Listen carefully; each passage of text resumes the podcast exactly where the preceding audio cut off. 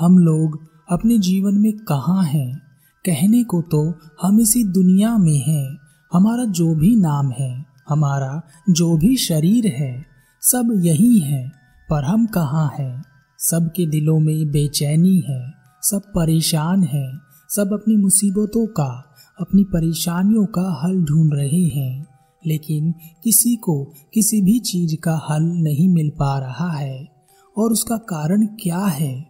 इसका कारण है कि हम अपनी परेशानियों का हल गलत जगह ढूंढ रहे हैं। परेशानी हमारे भीतर है, समस्या हमारे भीतर है और इसका हल हम बाहर ढूंढ रहे हैं।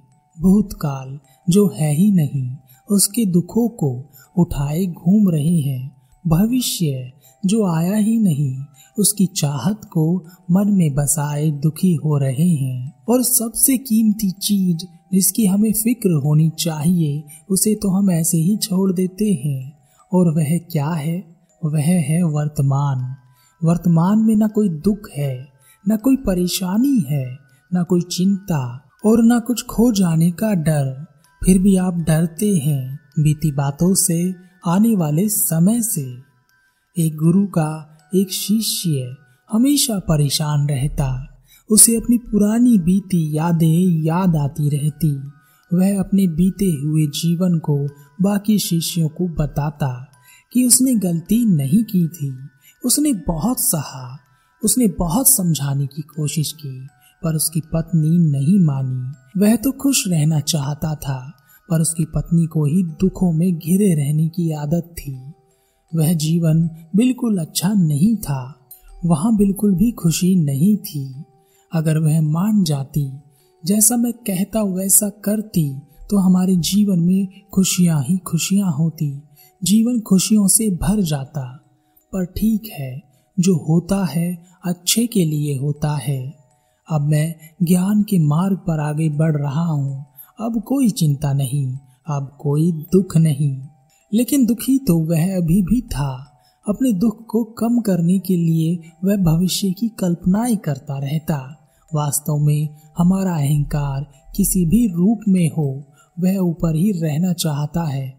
वह नीचे नहीं आना चाहता। हमारे ज़्यादा दुख तो इसी कारण से है कि हम हमेशा बस सुनाने की कोशिश करते रहते हैं, सुनने की नहीं।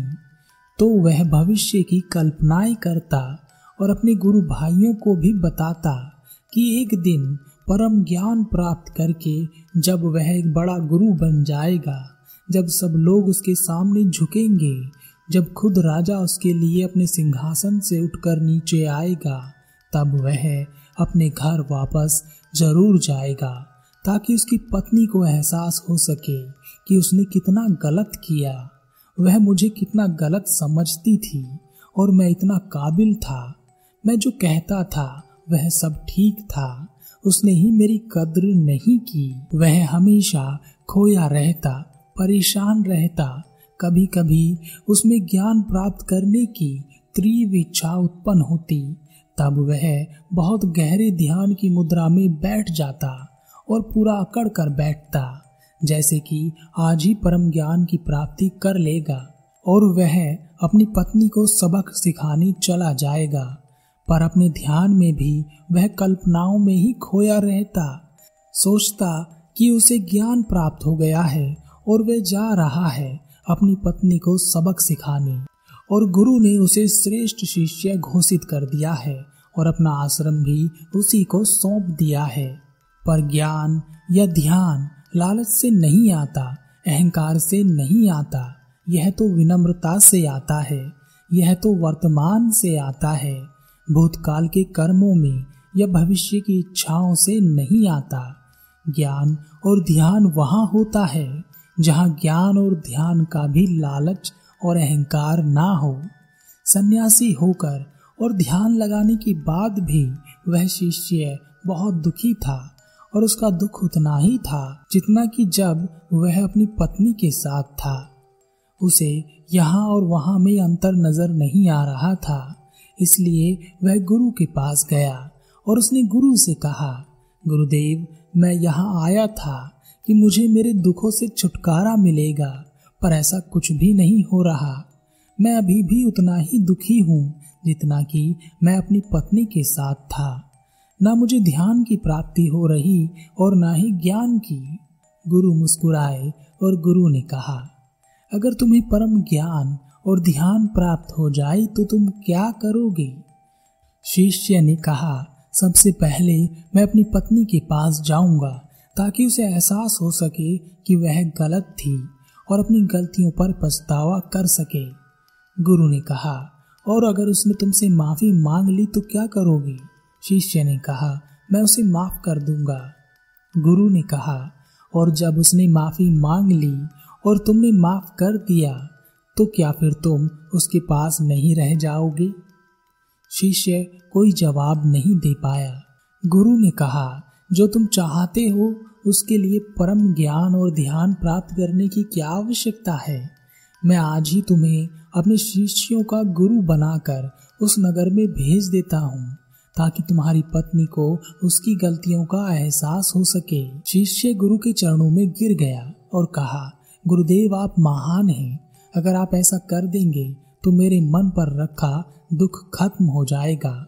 अगले दिन गुरु ने अपने बाकी शिष्यों के साथ उस शिष्य को उनका गुरु बनाकर नगर में भेज दिया।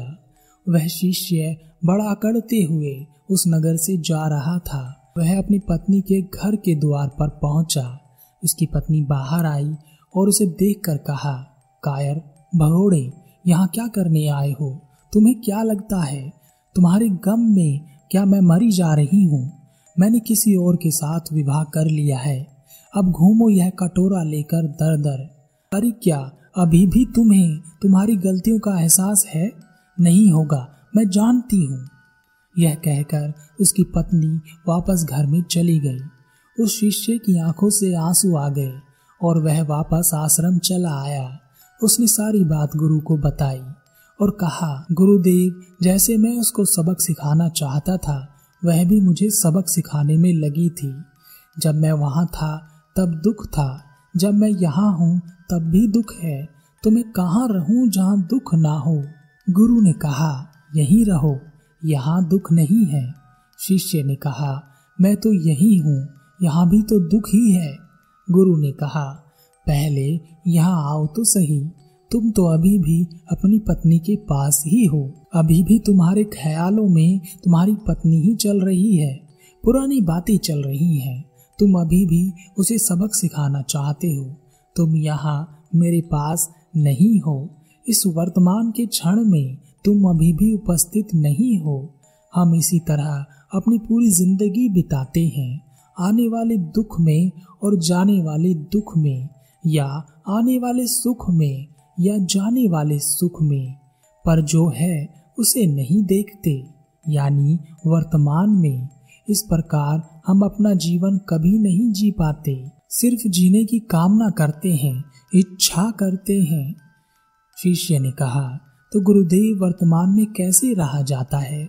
गुरु ने अपने शिष्य का हाथ पकड़ा और उसे वह तालाब के पास ले गए। उस तालाब में शिष्य को धक्का मार दिया। शिष्य को तैरना नहीं आता था। इसलिए शिष्य छटपटा गया, डर गया और हाथ पैर मारने लगा। वह चिल्लाया, गुरुदेव, बचा लीजिए। पर गुरु ने कुछ नहीं किया। अब वह डूबने लगा था। तब गुरु तालाब में उतरे और शिष्य को बाहर निकाल लाए और शिष्य से कहा, क्या जब तुम्हारी जान पर बनी थी और तुम डूब रहे थे, तब क्या तुम पुरानी बातों को सोच रहे थे? या यह सोच रहे थे कि किस प्रकार अपनी पत्नी को सबक सिखाओगे? तुम क्या कर रहे थे?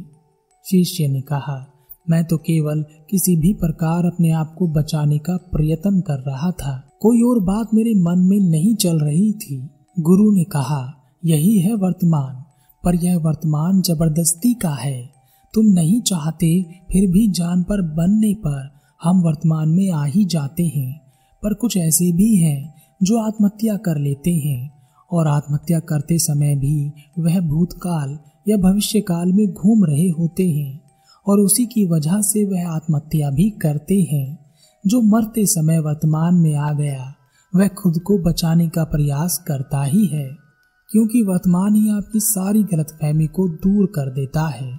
शिष्य ने कहा तो क्या गुरु जी वर्तमान में आने के लिए मुझे रोज तालाब में डूबना होगा?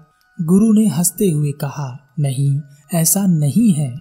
जिस प्रकार भूतकाल की किसी याद को पकड़कर तुम भूतकाल में चले जाते हो, वैसे ही भविष्य काल की किसी चीज़ को पकड़कर तुम भविष्य में चले जाते हो। ठीक उसी प्रकार वर्तमान में घट रही किसी घटना पर ध्यान केंद्रित कर तुम वर्तमान में भी आ सकते हो।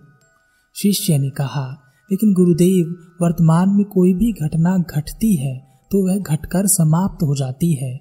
जब वह समाप्त हो जाएगी, तब किस पर ध्यान लगाया जाएगा? गुरु ने कहा, किसी ऐसी चीज़ पर ध्यान लगाओ, जो वर्तमान में चलती ही रहती हो, जिसका ना भूतकाल से कोई लेना देना है, और ना ही भविष्य से कोई लेना। और जो तुम्हारे साथ आती है, और तुम्हारे साथ ही चली जाती है, और जिसका ज्ञान तुम्हें जीवन में कभी कभी ही होता है। शिष्य ने कहा, गुरुदेव, वह क्या है? गुरु ने कहा, तुम्हारी साँसें, तुम्हारे जन्म से ही तुम्हारे साथ हैं। तुम्हारी मृत्यु तक तुम्हारे साथ रहेंगी। यह ना भूतकाल में चलती हैं और ना ही भविष्य में चलती हैं। यह तो केवल वर्तमान में ही चलती हैं। तुम अपने पूरे दिन में कितनी बार वर्तमान में आते हो, इस बात का हिसाब तुम इस बात से लगा सकते हो कि कितनी बार तुम्हारा ध्यान तुम्हारी सांसों पर था। जब भी तुम वर्तमान में रहोगे तुम्हारी साँसें चलती हुई नज़र आएँगी। जब भी तुम भूत या भविष्य में घूमोगे, तुम्हारी साँसें तुम्हें नज़र आनी बंद हो जाएँगी। इसलिए आज से ही अपनी सांसों पर ध्यान दो, सांसों पर ध्यान लगाओ। जब तक तुम्हारा ध्यान सांसों पर होगा, तुम वर्तमान को छोड़कर कहीं नहीं जा सकोगे। भविष्य या भूत का कोई विचार तुम्हारे मन में उत्पन्न नहीं हो सकेगा। और जैसे ही कोई भूतकाल का विचार या भविष्य का कोई विचार उत्पन्न हुआ, तुम तुरंत वर्तमान से गायब हो जाओगे और कल्पनाओं की दुनिया में खो जाओगे। गुरु की बात मानकर उस शिष्य ने अपनी सांसों पर ध्यान लगाना शुरू किया। शुरू में उसे बहुत कठिनाई हुई, पर अभ्यास करते करते कई सालों बाद वह अपनी सांसों के साथ एक हो गया और अब उसका ध्यान जाग चुका था। कई वर्ष गुजर चुके थे। गुरु ने उस शिष्य को अपनी जगह अपना उत्तराधिकारी चुन लिया था। वह शिष्य बाकी शिष्यों के साथ एक नगर से जा रहा था। तब उसे याद आया कि यह वही नगर था जहाँ वह अपनी पत्नी के साथ रहा करता था। पर वह हल्की हल्की मुस्कान लिए वहाँ से निकल गया। हमारे जीवन में, हमारे जीवन का एक महत्वपूर्ण हिस्सा है वर्तमान। पर हम वर्तमान में कभी नहीं जीते। कुछ लोग कहते हैं कि अगर हम भूतकाल की बातों से सबक नहीं लेंगे और भविष्य के बारे में नहीं सोचेंगे तो जिएँगे कैसे? ध्यान देना, तुम भूतकाल के बारे में सोचते नहीं, बल्कि उसमें बह जाते हो। इसी प्रकार भविष्य काल के बारे में तुम सोचते नहीं, बल्कि उसमें जीने लगते हो। लेकिन अगर वर्तमान काल की ज़मीन पर खड़े होकर तुम भूतकाल के बारे में सोचो और भविष्य काल की प्लानिंग करो तो इसमें कोई बुराई नहीं है, क्योंकि तुम अभी भी वर्तमान में खड़े होकर ही यह कर रहे हो, और यह तुम्हें पता है। सपने भी उन्हीं के कामयाब होते हैं जो वर्तमान में लड़ते हैं, वर्तमान से लड़ते हैं। भविष्य में उन्हीं का सुधार होता है जो वर्तमान सुधारते हैं, और भूतकाल कभी सुधारा नहीं जा सकता, पर उससे सबक लिया जा सकता है। लेकिन यह तभी संभव है जब आप वर्तमान के साथ रहें। जो वर्तमान में जीता है, उसका समय लंबा हो जाता है। एक घंटा जो आपके लिए ऐसे ही निकल जाता है। एक दिन जो सुबह से शाम और शाम से रात ऐसे ही हो जाती है। वर्तमान में खड़े व्यक्ति के लिए एक घंटा एक ज़िंदगी की तरह निकलता है। एक दिन पूरी ज़िंदगी की तरह व्यतीत होता है। हर दिन एक ज़िंदगी होती है।